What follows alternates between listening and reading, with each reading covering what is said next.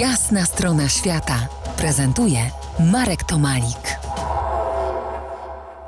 Dzień dobry Piotrze. Buenos dias, siemanko, cześć Marku, cześć słuchacze. Aktywista, podróżnik, pisarz. Yy, czy w takiej kolejności twoje dla życia usługi? Myślę, że ten podróżnik ostatnio troszkę bardziej, ale to, to zależy od okresu w moim życiu, bo czasami jak nie podróżuję, to więcej działam na miejscu. Jak, jak jestem w podróży, to, to też się staram działać, więc trochę się dzieje. A z tym pisaniem to jest przeróżnie.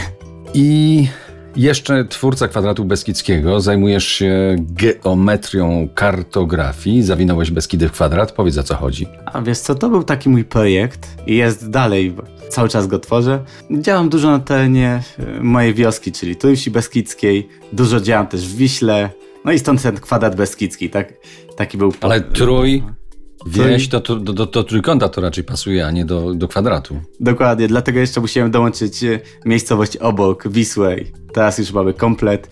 E, no, dzieckiem tego projektu jest Beskidzki Festiwal Podróżników, który od pięciu lat już ogarniam ze znajomymi. Zazwyczaj to jest we wrześniu. Tak, właśnie, ale o tym jeszcze porozmawiamy już chyba na zakończenie naszej rozmowy, a tu początek dopiero. I co? Jeszcze wiceprezes Instytutu Śląska Cieszyńskiego. To skoro tu już jesteśmy u fachowca, to wyjaśnij nam, ale najprościej jak możesz, odrębność Śląska Cieszyńskiego, bo dla większości to jest w ogóle, jak słyszą w ogóle Śląsk Cieszyński, a coś takiego w ogóle jest? Wiesz co jest? Jest coś takiego, jest to część Śląska, z tym, że w skład Śląska Cieszyńskiego wchodzą też historycznie ten dzisiejszych Czech, ja akurat jestem z powiatu cieszyńskiego, więc też jakaś ta przyna przynależność regionalna, że mimo, że jeżdżę po świecie, to no zawsze pamiętam o tej swojej małej ojczyźnie i staram się działać dużo.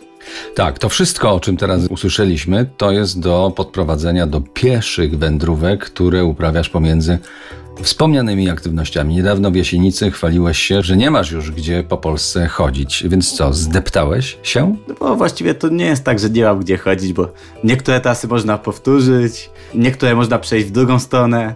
Teraz jest y, taki trend, że się chodzi w dwie strony szlaki i to niektórzy chodzą w takie szlaki jak główny szlak Beskidzki w dwie strony. To łącznie nam to daje ponad tysiąc kilometrów. Trochę jak wahadło, bum, bum. Tak? Dokładnie, to jest też to jest ciekawa sprawa, bo trzeba dojść do końca, odwrócić się napięcie i iść do początku. No, po prostu zmienić wektor. E, my pozostaniemy w tym samym uderzeniu, czyli z tym samym wektorem e, za kilkanaście minut i wrócimy do tego wędrowania na razie po Polsce, ale obiecuję coś więcej. Zostańcie z nami. To jest jasna strona świata w RMS Classic.